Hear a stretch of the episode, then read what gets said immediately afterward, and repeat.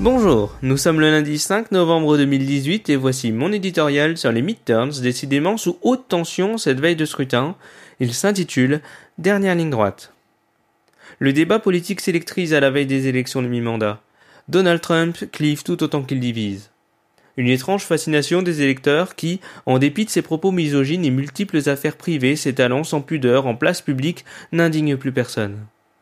Une stratégie constante d'occupation du terrain médiatique qu'a essayé à ses dépens d'appliquer son dauphin Emmanuel Macron avec le succès somme toute relatif qu'on lui connaît au vu d'une cote de popularité en berne multipliant les déplacements en Floride, dans le Missouri, en Virginie, Géorgie, Montana, Tennessee, dans l'Ohio et l'Indiana, cette débauche d'énergie traduit bien l'enjeu personnel que le président américain compte donner à ces élections, un véritable référendum.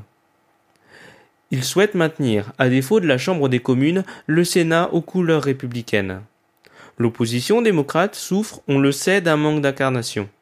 Certes, la célèbre animatrice Oprah Winfrey et l'ex-président Barack Obama se sont affichés aux côtés de Stacey Abrams qui vise le poste de gouverneur en Géorgie, mais Trump peut utiliser le porte-voix non négligeable de la Maison Blanche sous couvert de mesures sécuritaires.